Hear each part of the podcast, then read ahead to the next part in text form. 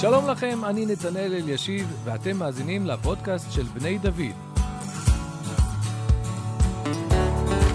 בכל פרק נשוחח עם דמות מובילה במוסדות בני דוד על יהדות, ציונות, ערכים וסוגיות שמעסיקות את החברה הישראלית.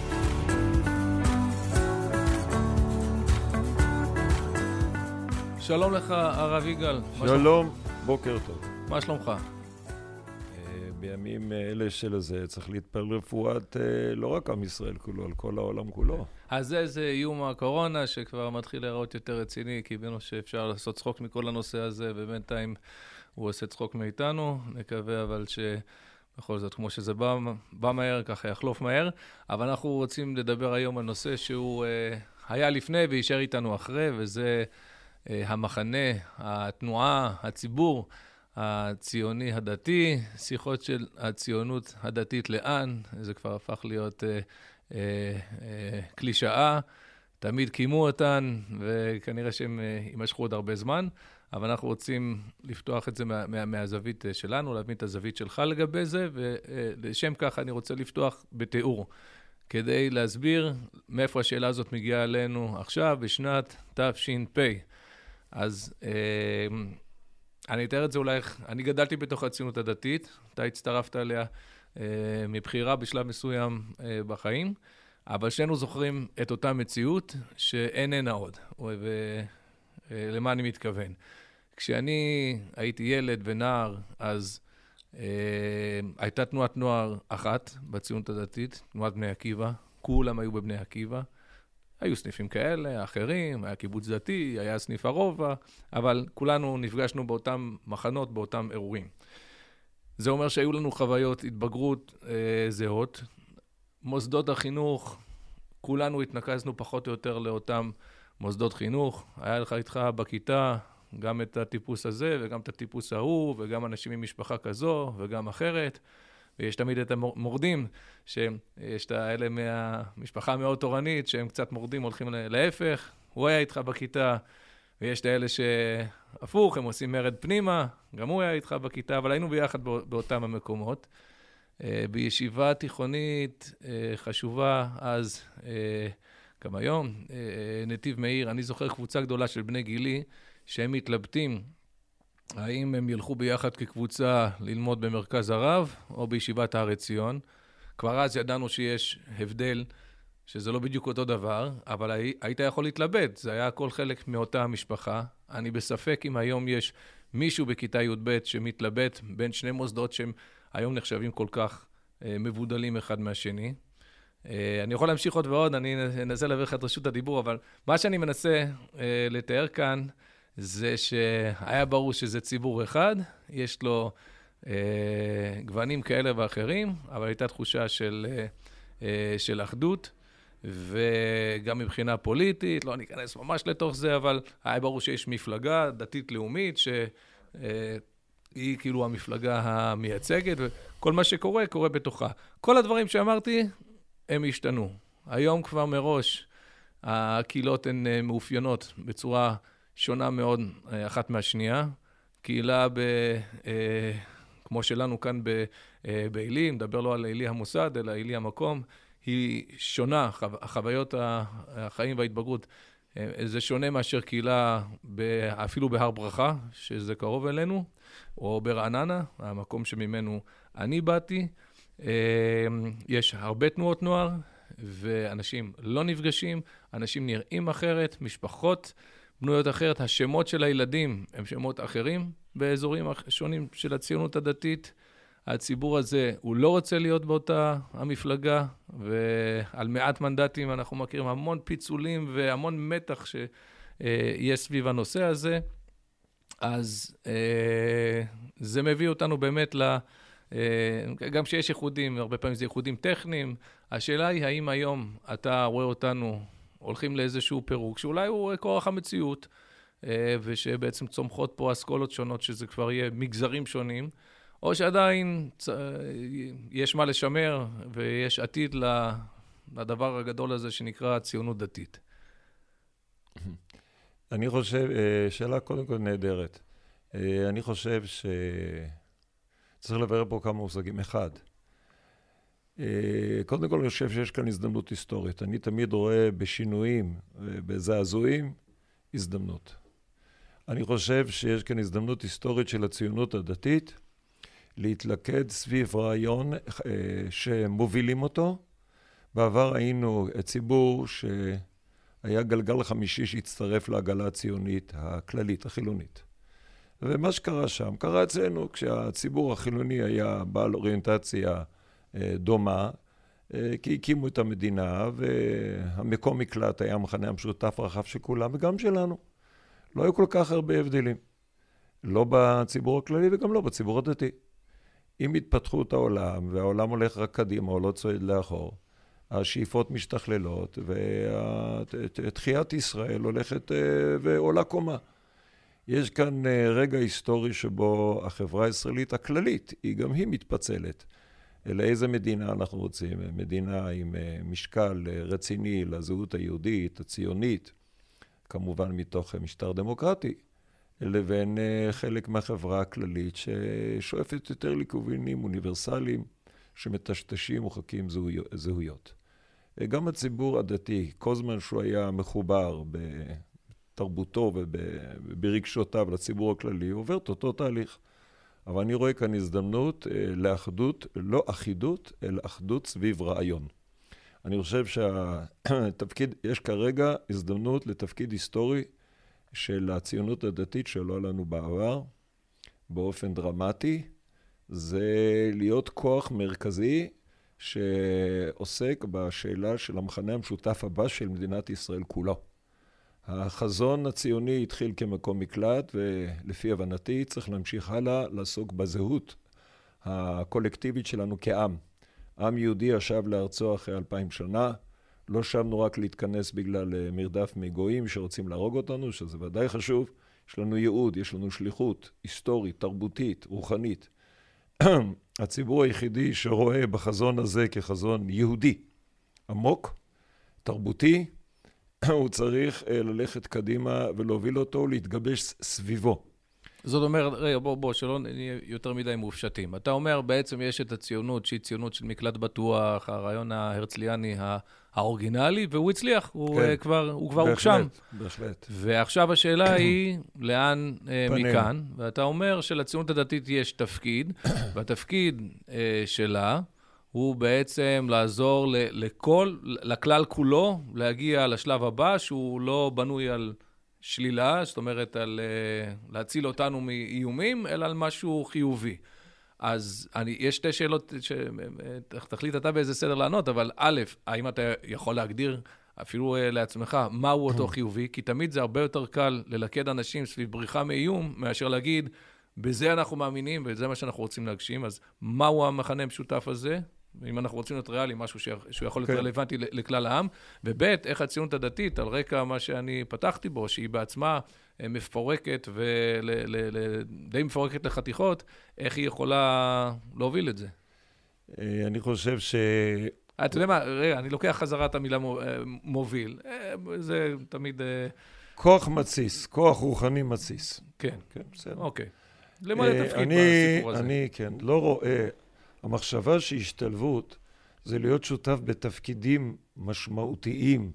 אם עד היום, איך יש בתוכנו כאלה אומרים, עד היום עסקנו בעבר משרד החינוך והדתות, היום אנחנו רוצים גם כן להיות חלק מהמשרדים היותר מרכזיים. יד על ההגה. אני לא רואה בזה חשיבות, זה עניין טכני. שאלה איזה מסילה נוסעים. אם אתה מחזיק הגה ובסוף הדרך המובילה ממשיכה להוביל לאוניברסליות ומחיקת זהויות, אז אתה בסך הכל נוסע באוטו או ברכבת שנוסעת לכיוון של מחיקת הזהות, לא עשית שום דבר.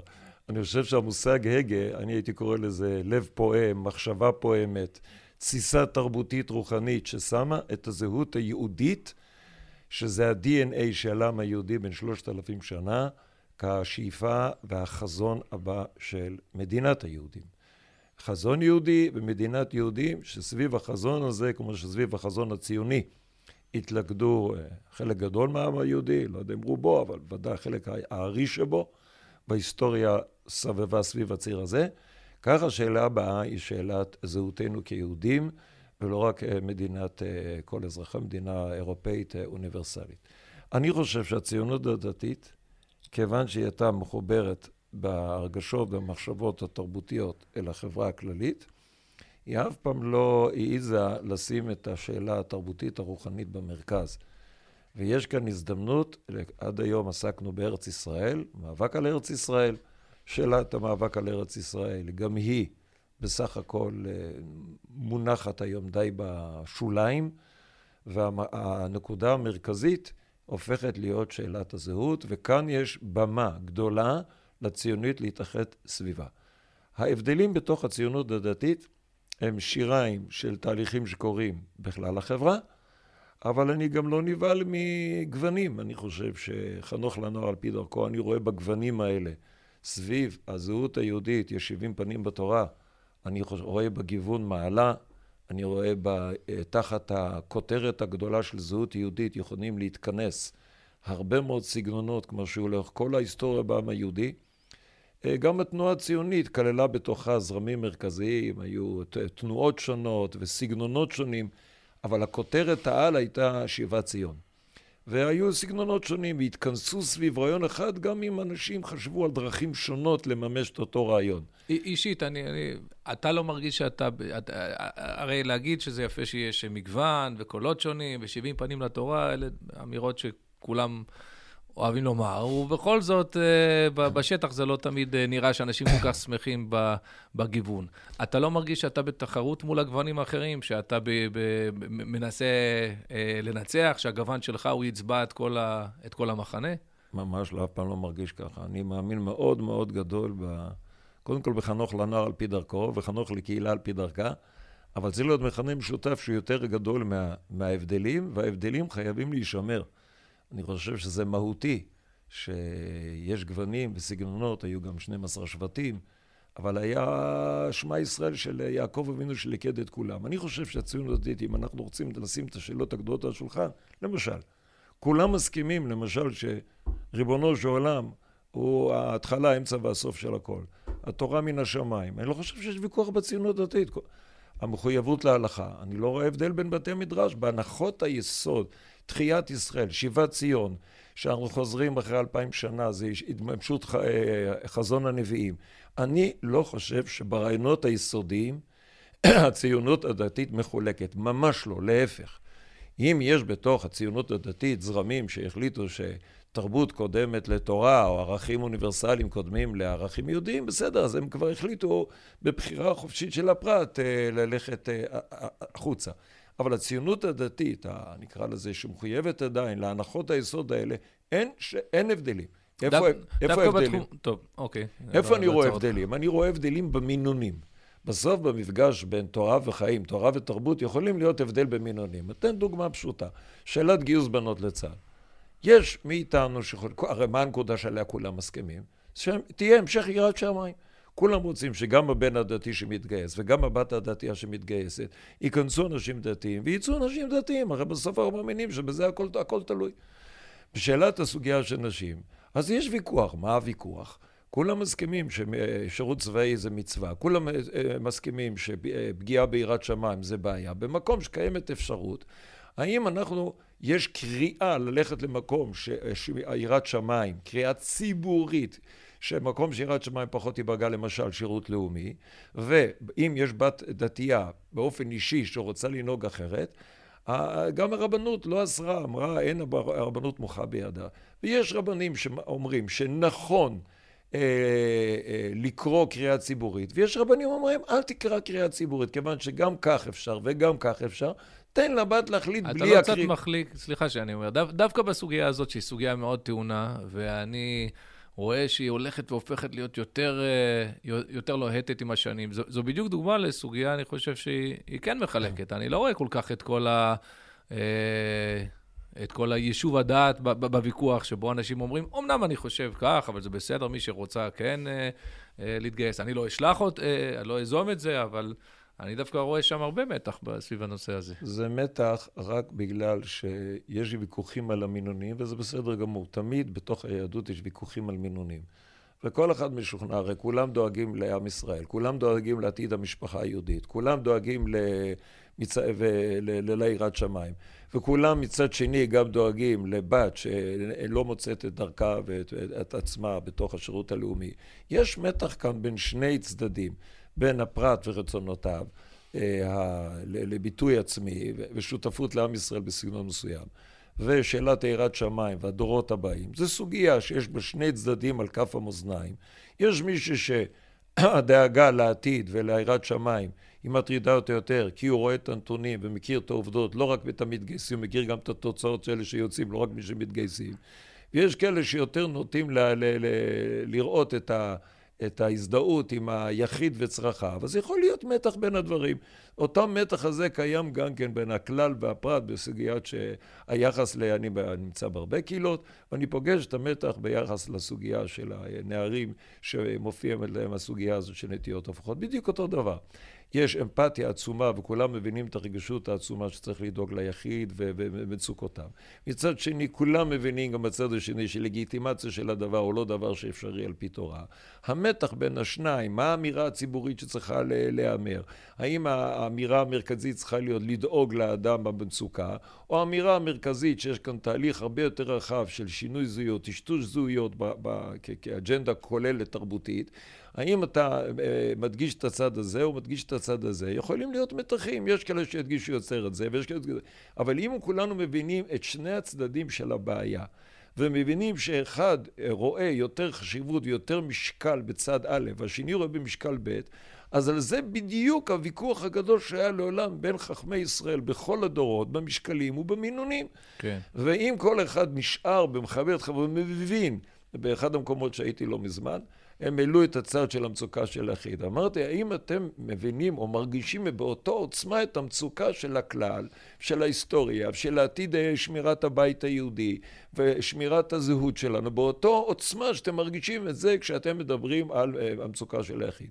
אז בסוף ראינו שם שאצל כל אחד המשקלים של הדברים השונים נמצאים אחרת אצלו, ולכן כל אחד מרגיש אחרת. השיחות יכולות להיות רציניות. כשלא מדברים, אז נוצרים מתחים וסטיגמות. כשמדברים ורואים בעצם ששני המדו... הצדדים המתווכחים מבינים מה הבעיה ומהם הצדדים השונים של הסוגיה ואיך כל אחד מטה את הכף לאותו צד שלפי הבנתו יותר מרכזי, כמו בלימוד של כל סוגיה שאנחנו לומדים מאז ומעולם, אז כולם מבינים אחד את השני מדברים? מצוין. אז אני באמת שואל אותך, אולי יש לך פה איזה, איזה בשורה למאזינים שלנו, כי אני חושב שבציבור הרחב...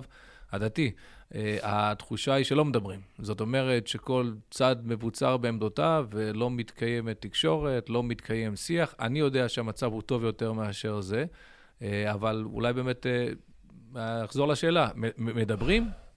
או שאנחנו בשיח של סטריאוטיפים? לעולם הטכנולוגי יש יתרונות ויש חסרונות. אחד החס... היתרונות שלו זה שהוא עובר את אינפורמציה בהרבה מאוד עניינים. אה, מפה לשם, משם לפה, מה שלא היה בעבר. החיסרון, שבני אדם מפסיקים לדבר אחד עם השני. אה, הטכנולוגיה מרחיקה? היא לא מקרבת? הטכנולוגיה היא ברמה מאוד מאוד מוגבלת ביכולת להעביר את התכנים עם המשקל והזהירות והרגישות, בטח בנושאים כל כך טעונים וכבדים. אה, וואטסאפים, אה, סיסמאות פשוטות, אה, אמירות קלות, לא רק שלא מקדמות את השיח, אלא רק יוצרות דמוניזציה יותר גדולה. אני כתוצאה מזה, אני עכשיו מסיים שנה של מסע הקהילות. אני החלטתי שאני עוקף את כל העולם הטכנולוגי ומגיע לאנשים בשטח, ואני רואה לא יכול להכחיש, ואני פוגש אנשים שנגיד בעדינות לא מסכימים איתי, כמו שאתה אומר, אותם חלקים בציבור הדתי-ציוני, גם אלה שמסכימים איתי, אבל רבים גם שלא מסכימים אותי במשקלים. כשאנחנו מתחילים את השיח, ומתראה, לא שיחה, שיח. בהתחלה תמיד מסביר את התפיסת העולם, זה מתחיל שיח. ובשיח הזה כל אחד מעלה את טיעוניו ונימוקיו. ומתחיל דו-שיח, הלוך וחזור, הלוך וחזור, הולכים ומתבררים העמדות של שני הצדדים. ושני הצדדים יוצאים, זה לא שעכשיו אחד קם ואומר, טוב, טעיתי, הכל לא נכון, אני עכשיו חוזר במקום שאמרתי, והשני צודק וה, וה, והראשון טועה.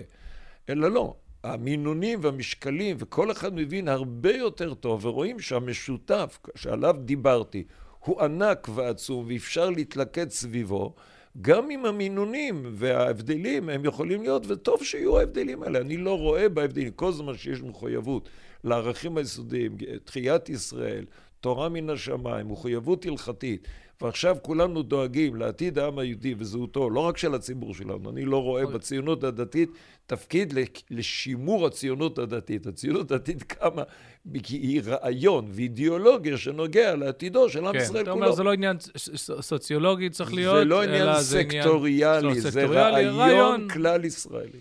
אבל אני שאלתי אותך על uh, uh, האם באמת מתקיים שיח, האם יש מפגשים, לקחת את זה לקהילות, מפגשים שלך עם הציבור הרחב.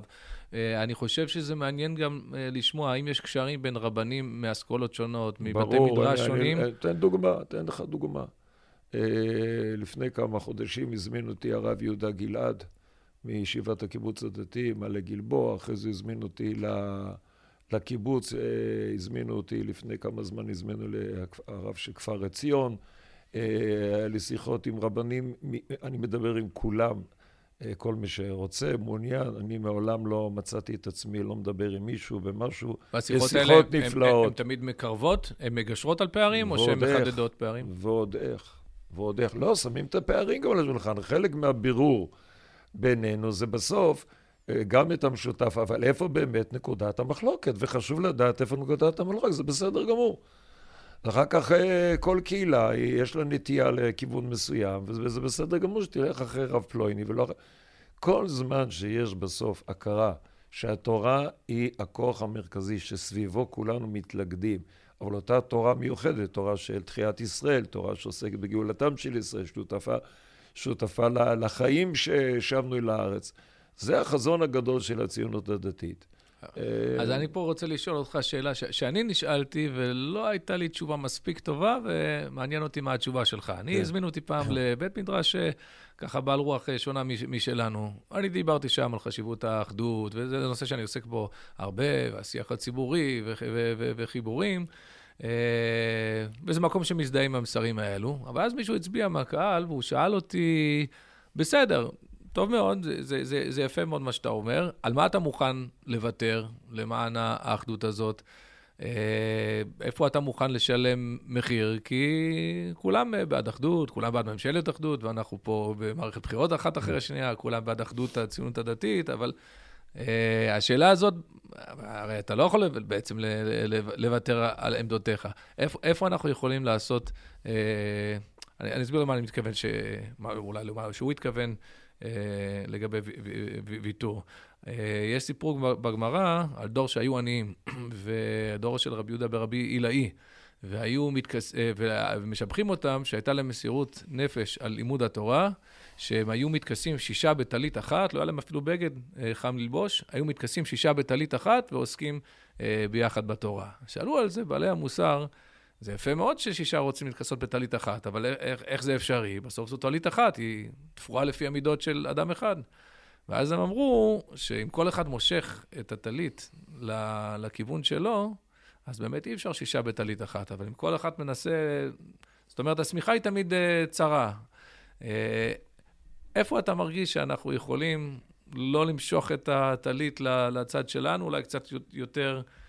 אם אתה רוצה באמת ש, שתהיה אחדות של מחנה גדול שדוגל בכל הדברים שאתה מדבר עליהם. מהשאלה שאתה שואל, אתה חוזר כל הזמן לנקודה של ההבדלים שאני בעד שיישמרו. בניגוד אליך, שבנסון לטשטש, אני בעד שיישמרו הבדלים. זה, אל תייחס לי, אני שואל אותך שאלה. אז אני, אז אני, אני אומר ככה, אני חושב שצריך להבדיל בין אה, מפלגה לבין אה, קהילות או תלמידי חכמים או ישיבות. אני בעד שכל ישיבה תשמור על העולם הרוחני האותנטי שלה. היא לא צריכה לנסות להיות מישהו אחר, לא צריך לטשטש. הבעל שם טוב לא ניסה להיות הגר"א, והגר"א לא ניסה להיות בעל שם טוב. הברכה שלהם לעם ישראל היה שכל אחד מהם שמר על האותנטיות, על האור המיוחד שלו, והביא ברכה עצומה בכלל ישראל. הרעיונות והדעות הולכים ומתפשטים ואיך ככה פוגשים את בני אדם במינונים, איך כל אדם הוא הרכבה של מינונים שונים, של רעיונות שונים. חשוב, חשוב שהרעיונות יופיעו בהופעה אמיתית, טהורה, כל אחד על פי שורש נשמתו, על פי הבנתו בתורה, ואני לא חושב שצריך את עולם התורה לשעבד לעולם הפרקטי, הפוליטי. הוא צריך להישמר אותנטי רוחני, שכל בחור ימצא לו ישיבה וכל בחורה תמצא לה מדרשה, לפי עולם רוחני שתואם מאוד מאוד, וככה יהיה סולמות רבים לעלות אל הר בית השם. בשאלה הפוליטית, זה כבר שאלה אחרת לגמרי. אני חושב, אגב, שאפשר להתגבש סביב קווים יותר כלליים ולהשאיר גם חופש לפרטים, לשמור על אותנטיות. וכמו בכל דבר שיש ויכוח גם בחז"ל וחכמים, יכריעו על פי רוב, יכריעו על פי כל מיני מנגנוני הכרעה שהם לא הכרעה אידיאולוגית, זה הכרעה פרקטית, מה שנקרא, נקרא לזה, זה, זה התנהלות של סדרים חברתיים איך מתנהלים, כמו שמתנהלים בעירייה, מתווכחים אה, דעות שונות, בסוף מקבלים החלטות, במדינה מתקבלים החלטות שהן לא מבטאים רעיון אידיאולוגי, הם מבטאים מה שנקרא דרכי התנהלות אה, חברתית. גם במפלגה צריכים למצוא את המנגנון שיאפשר מצד אחד להביע את הדעות, מצד שני גם לקבל הכרעות כשאתה ניגש למשא ומתן פוליטי כזה, מפלגות אחרות, הדמותה של המדינה וכן הלאה וכן הלאה.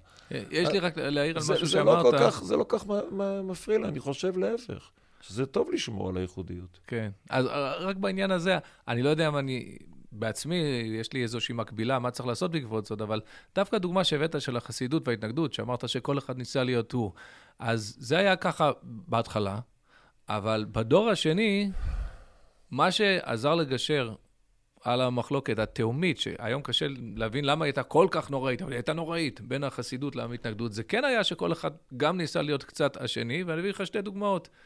אה, כלומר, מכל אחד מהצדדים. היה מאוד חשוב, הרי החסידות הואשמה בזה שהיא לא מספיק מחויבת להלכה המסורתית וללמדנות. ואתה רואה שהמגיד ממזריץ' הוא בפירוש חינך את uh, כמה תלמידים, גידל אותם, כדי שהם יוכלו להראות שאנחנו לא, לא נופלים בדבר הזה. וכשהרב שניאור זלמן מיליאדי רצה לכתוב את ספר התניא, הוא אמר לו, לפני כן תפרסם את השולחן ערוך שלך, שידעו קודם כל שאתה תלמיד חכם במובן המסורתי, הליטאי המקובל. ואז אתה יכול גם לפרסם את הספר השני שלך. מהצד השני, אתה רואה שבאמת הגר"א ככה החזיק בעמדה אה, חריפה מאוד, אבל אה, תלמידו הגדול, רב חיים מוולוז'ין, מה הוא עושה בספר נפש החיים? עם לא ניסיון, גם לצייר קווים של מחלוקת, אבל גם קצת אה, לבוא ולהכניס את השיח של עבודת השם ושל עבודת התפילה, דברים שהיו מזוהים עם החסידות. אז אם בדור הראשון זה חייב להיות מאוד מאוד חד, אז אנחנו רואים שדווקא בדור השני, כל אחד קצת ניסה ללמוד את היתרונות של השני, וזה עזר לגשר על, ה, על התהום. אנחנו לא מתכננים את ההיסטוריה. ההיסטוריה, יש לה תהליכים טבעיים, אני לא מנסה באופן מלאכותי ליצור. אה, כל תלמיד חכם לומד מהשני, אם הוא לומד ומרגיש שיש צורך גם להשלים את מה שיש אצלו חסר. תראה, במאמר שלושת המחנות, שלושת הכתות במחננו, הרב מסביר שם את העיקרון ברמה עוד יותר גדולה, ברמה לאומית, בין הלאומיים, האוניברסליים והאורתודוקסיים. הוא אומר בסוף, כל אחד מבטא איזה צד, ואחר כך צריך השלמה דתית מחברו. אנחנו מכירים את כל הדברים האלה, אבל זה לא יכול להיות משהו מלאכותי. כשיש משא ומתן, כשיש שיחות, כשאתה שומע סברה חדשה, והיא מתיישבת בלבך, אז ודאי תיכנס גם לתוך עולמך.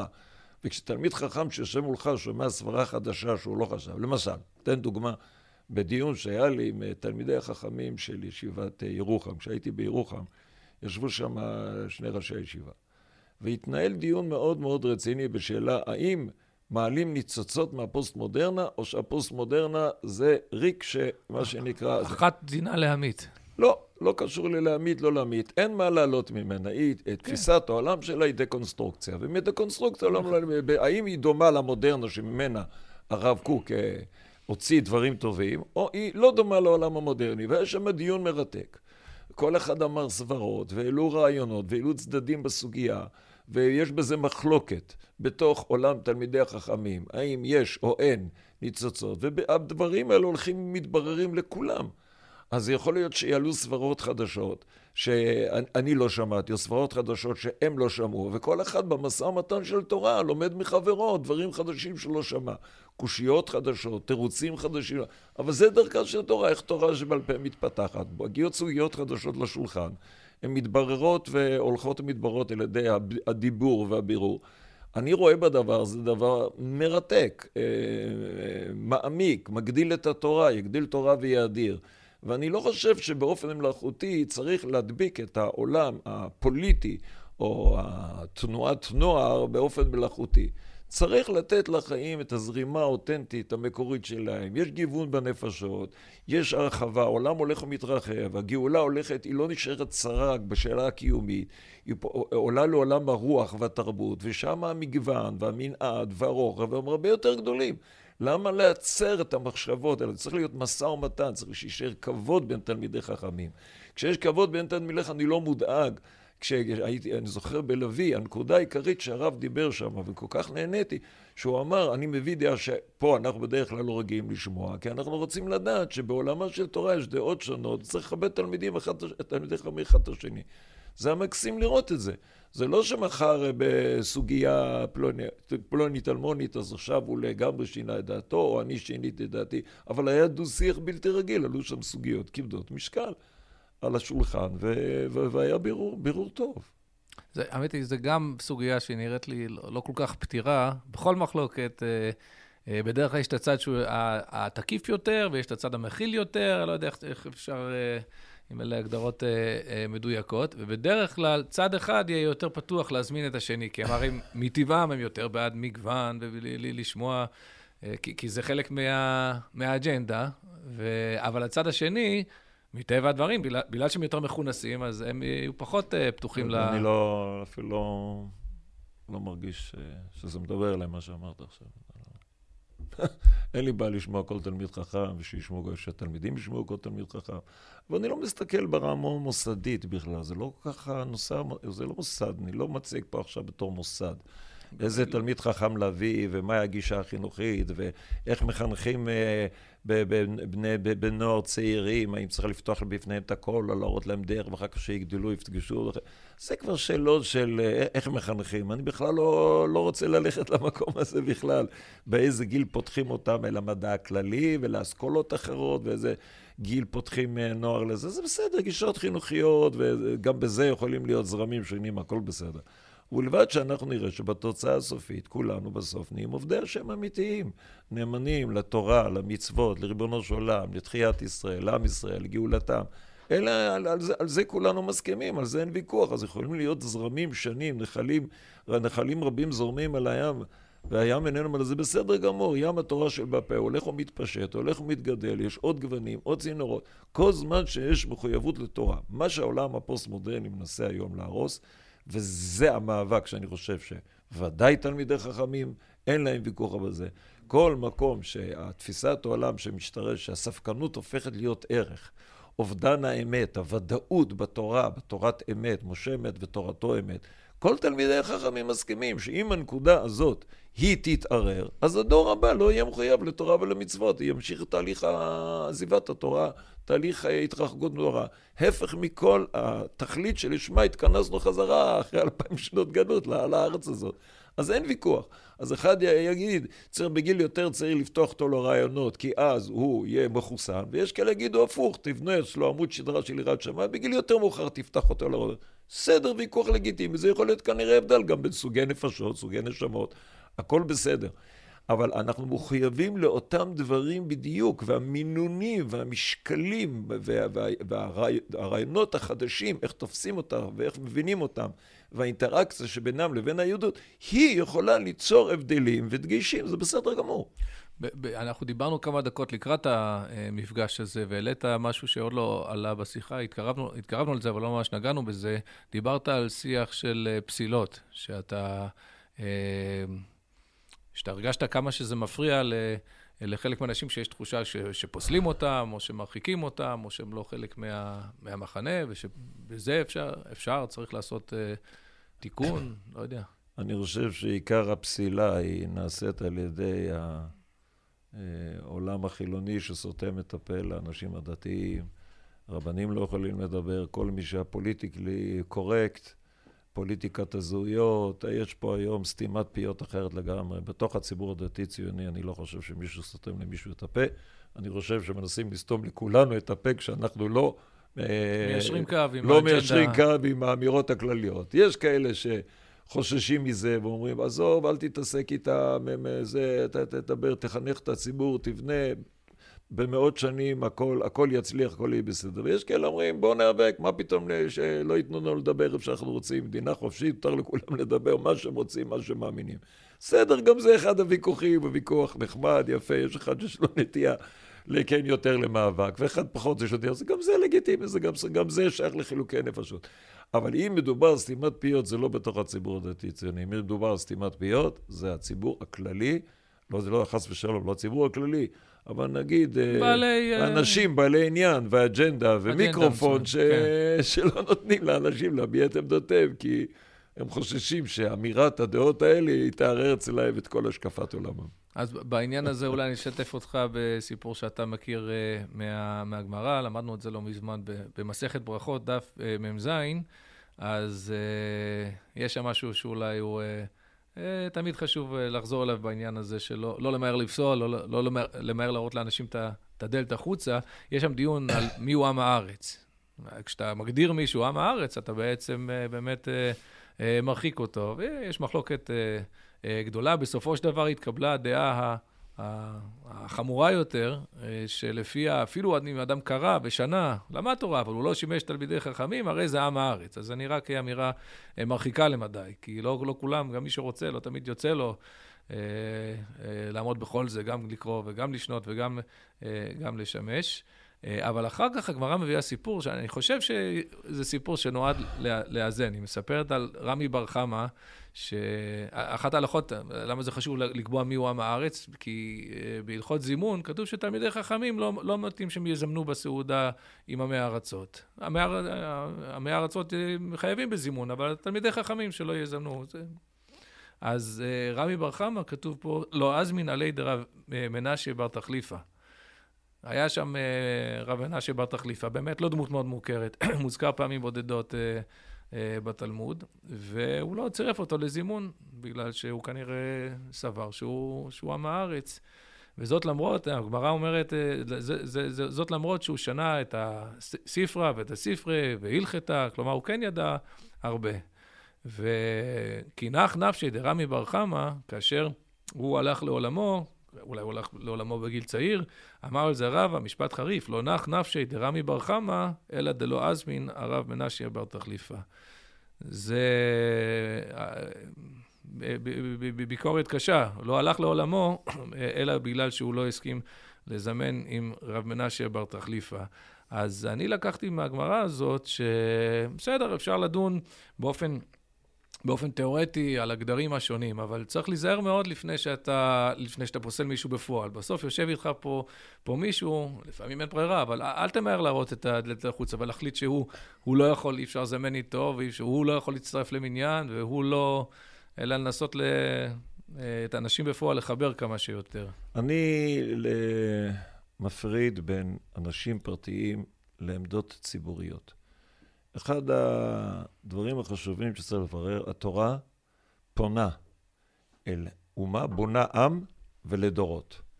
וכשמקבלים החלטות, הם נאבקים על דעות ואמונות, זה מאבק על אמונות ודעות עבור עם ולדורות. ההבדל בין זה לבין ההתייחסות אל כל פרט וצרכיו הייחודיים הוא דרמטי. אם אנחנו לא מבינים שהתורה ומה שתלמידי חכמים עושים בכל דור זה התמודדות עם אה, איך אה, שומרים על עם ישראל ומעמיקים את שייכותו לתורה בכלל העם ולדורות, קשה מאוד להבין הרבה מאוד הלכות או פסיקות או אמירות שלפעמים נשמעות אה, קשות לפרט פלוני. והסיבה היא שאנחנו מסתכלים בפרספקטיבה רחבה וארוכה, ואם עכשיו במקרה זמנית ההרגשה הזאת, האמירה הזאת, היא נשמעת קשה, אבל אחר כך אתה בעוד 20-50 שנה אומר, וואו, זה היה מבט ארוך. חכמים בכל הדורות השתדלו להסתכל כמה שיותר רחוק. הפלא של חז"ל, איך הם בנו תורה שבעל פה לאלפיים שנה, והיא זאת שהביאה אותנו בסוף לפה, יכול להיות שבזמנם... Yeah. לא הבינו מה הם רצו ועל מה הם דיברו. הסברה הזאת מופיעה בדברי ראשונים, מורה נבוכים ואצל אחרים, שהתורה בסוף כיוונה את עצמה אל, אל, אל הכלל. כלומר, כן. אני מוכן להשלים עם האמירה שיכול להיות שיש אנשים שעבורם הם, הם זה יהיה להם קשה, יכול להיות שיכול להיות, טובתם האישית תיפגע. אבל אני רוצה להגיד יותר מזה, שברמה הפרטית, תמיד כשאדם ניגש אל, אל, אל רב ברמה אישית ועצה אישית, הוא מגלה רוחב דעת, גמישות, רגישות, אנושיות, יוצאים דופן. כמובן, גם בסוף תמיד חכם, התורה היא לא שלו, התורה של ריבונו של עולם.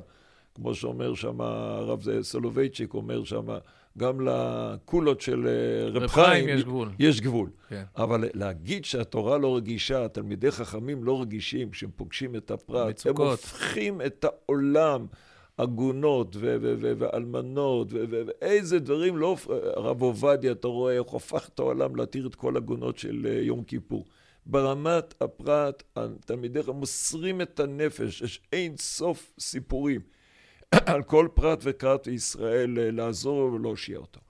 אתה פוגש אותם ברמה הציבורית, בהנחיות לכלל ישראל, לדורות, אתה רואה אותם מאוד מאוד תקיפים, כי הם רואים לנגד עינם את עם ישראל, את שרשרת הדורות, שהתורה לא תשתכח מזרם של ישראל, ושם אתה יכול למצוא אותם מאוד תקיפים. אני חושב שהדמות שהזכרת, של הרב חיים מבריסק, הרב חיים אה, סולובייצ'יק, זו דוגמה באמת... אה, אה, טובה מאוד, אולי ככה לקראת, אה, לקראת סיום, בגלל שהרב עובדיה, גם הקו ההלכתי שלו היה הקו של כוח דהתרא, אז לכן זה פחות פלא שהוא היה מאוד, אה, דעתו הייתה מאוד מעורבת עם הבריות, ו, והוא היה מאוד חם כלפי האנשים. אבל הרב חיים מבריסק הייתה לו עמדה תקיפה בהרבה דברים, יחס לציונות, יחס, אנחנו בדעה אחרת, אבל... Uh, הוא יצא קו תקיף הרבה פעמים, אבל ההנהגה האישית שלו בקהילתו היה ידוע בצורה ממש אחרת, אדם מלא בחום ובאמפתיה, והבית שלו היה, הבית, כל האנשים המסכנים ב- ב- באזור, הם תמיד מצאו uh, uh, מפלט אצלו, uh, אצלו בבית. אז uh, הוא דוגמה מאוד טובה להבחנה בין uh, לא לוותר על הקו שאתה, uh, שאתה דוגל בו, לבין להכיל, להכיל את האנשים ולתת להם תחושה של uh, uh, משפחה ובית. אני רוצה לסיים, הייתי רוצה להגיד כך. אני חושב שהציונות הדתית היא לא סקטור. ציונות הדתית היא קודם כל רעיון רוחני, שהוא רעיון שהוא נוגע לכלל ישראל. יש פה אמנם חבורה שהיא קטנה בכמות, אבל הרעיון הוא רעיון כללי. הוא רעיון שעושה חיבור בין שיבת ציון, הארץ הזאת, ותורת ישראל הנצחית, בת אלפיים שנה, שלושת אלפים שנה, שתהיה גם לשלושת אלפים שנים הבאות, היא חלק מתהליך שיבת העם היהודי לעצמו. הרעיון הזה חייב להישמע ולהמר ברשות הרבים הישראלית. ואם יש ציבור שחרט על דגלו את הרעיון הזה, סביבו הוא צריך להתכנס. ואיך יהיו בבני עקיבא, אם יהיה בני עקיבא וריאל, ושניהם מתכנסים תחת אותו רעיון ואותה שליחות, זה בסדר גמור, סגנון כזה, סגנון אחר, בית ספר כזה, בית ספר כזה. זה ממש לא מטריד אותי, להפך, אני חושב שהגיוון הוא טוב. ככל שהקהל גדל ומתרבה והנפשות אה, מחולקות זו מזו, טוב שיהיה ריבוי של סגנונות רוחניים ובעבודת השם. זה בסדר גמור. אבל הרעיון הציוני-דתי הוא רעיון גדול, כללי, כלל ישראלי, שהוא לא מתחיל מסקטור, וצריך לצאת מהעמדה הסקטוריאלית ולחשוב כל הזמן במושגים של אנחנו ואנש והחוג שלנו וזה. צריך את הרעיון הזה ללכת קדימה אל הבמה הציבורית ולהוביל את הרעיון הזה, גם אם הוא מועט בכמות של אנשים, הוא רעיון כללי, נכון? רוב הישראלים בארץ בסוף מאמינים, באמת, ששבנו לציון, זה ציונות. הם מאמינים שאנחנו עם ולא אוסף פרטים, ומאמינים שהזהות ההיסטורית שלנו מאז ומעולם הייתה יהדות, והיא תהיה זאת שתחבר אותנו גם okay. כן. בעתיד. אני חושב שרוב העם היהודי חושב כך. עכשיו, איך מכנסים את זה להיות רעיון מכונן המאחד את כולנו, זה אני חושב שליחות גדולה היסטורית של הציונות הדתית. כן, תשמע, באמת, אה, כשעליתי לארץ היו ארבעה טעמים של יוגורט. על המדפים. היום יש עשרות, וכל אחד יש את זה שהוא אוהב. עוד לא שמעתי על מישהו אומר, שאומר שזה יוצר פירוד או מחלוקת, שיש הרבה אה, הרבה טעמים על, ה, על המדף, אז, אה, אה, אז בעזרת השם נקווה שנצליח באמת לסלול את הדרך, להיות מחוברים בשליחות אחת, לצד זה שיש הרבה גוונים. תודה רבה לך, הרב יגאל, ובעזרת השם. אחדות זה לא אחידות. אחדות זה רעיון מכונן, אחד או שניים שסביבו מתכנסים רבים רבים, גם שפרצופיהם שנמדו את הראש תודה רבה. כל טוב. עד כאן הפרק שלנו, תודה שהאזנתם להסכת של בני דוד. אתם מוזמנים לשתף את הפרק עם חברים, נשוב ונשתמע בפרק הבא.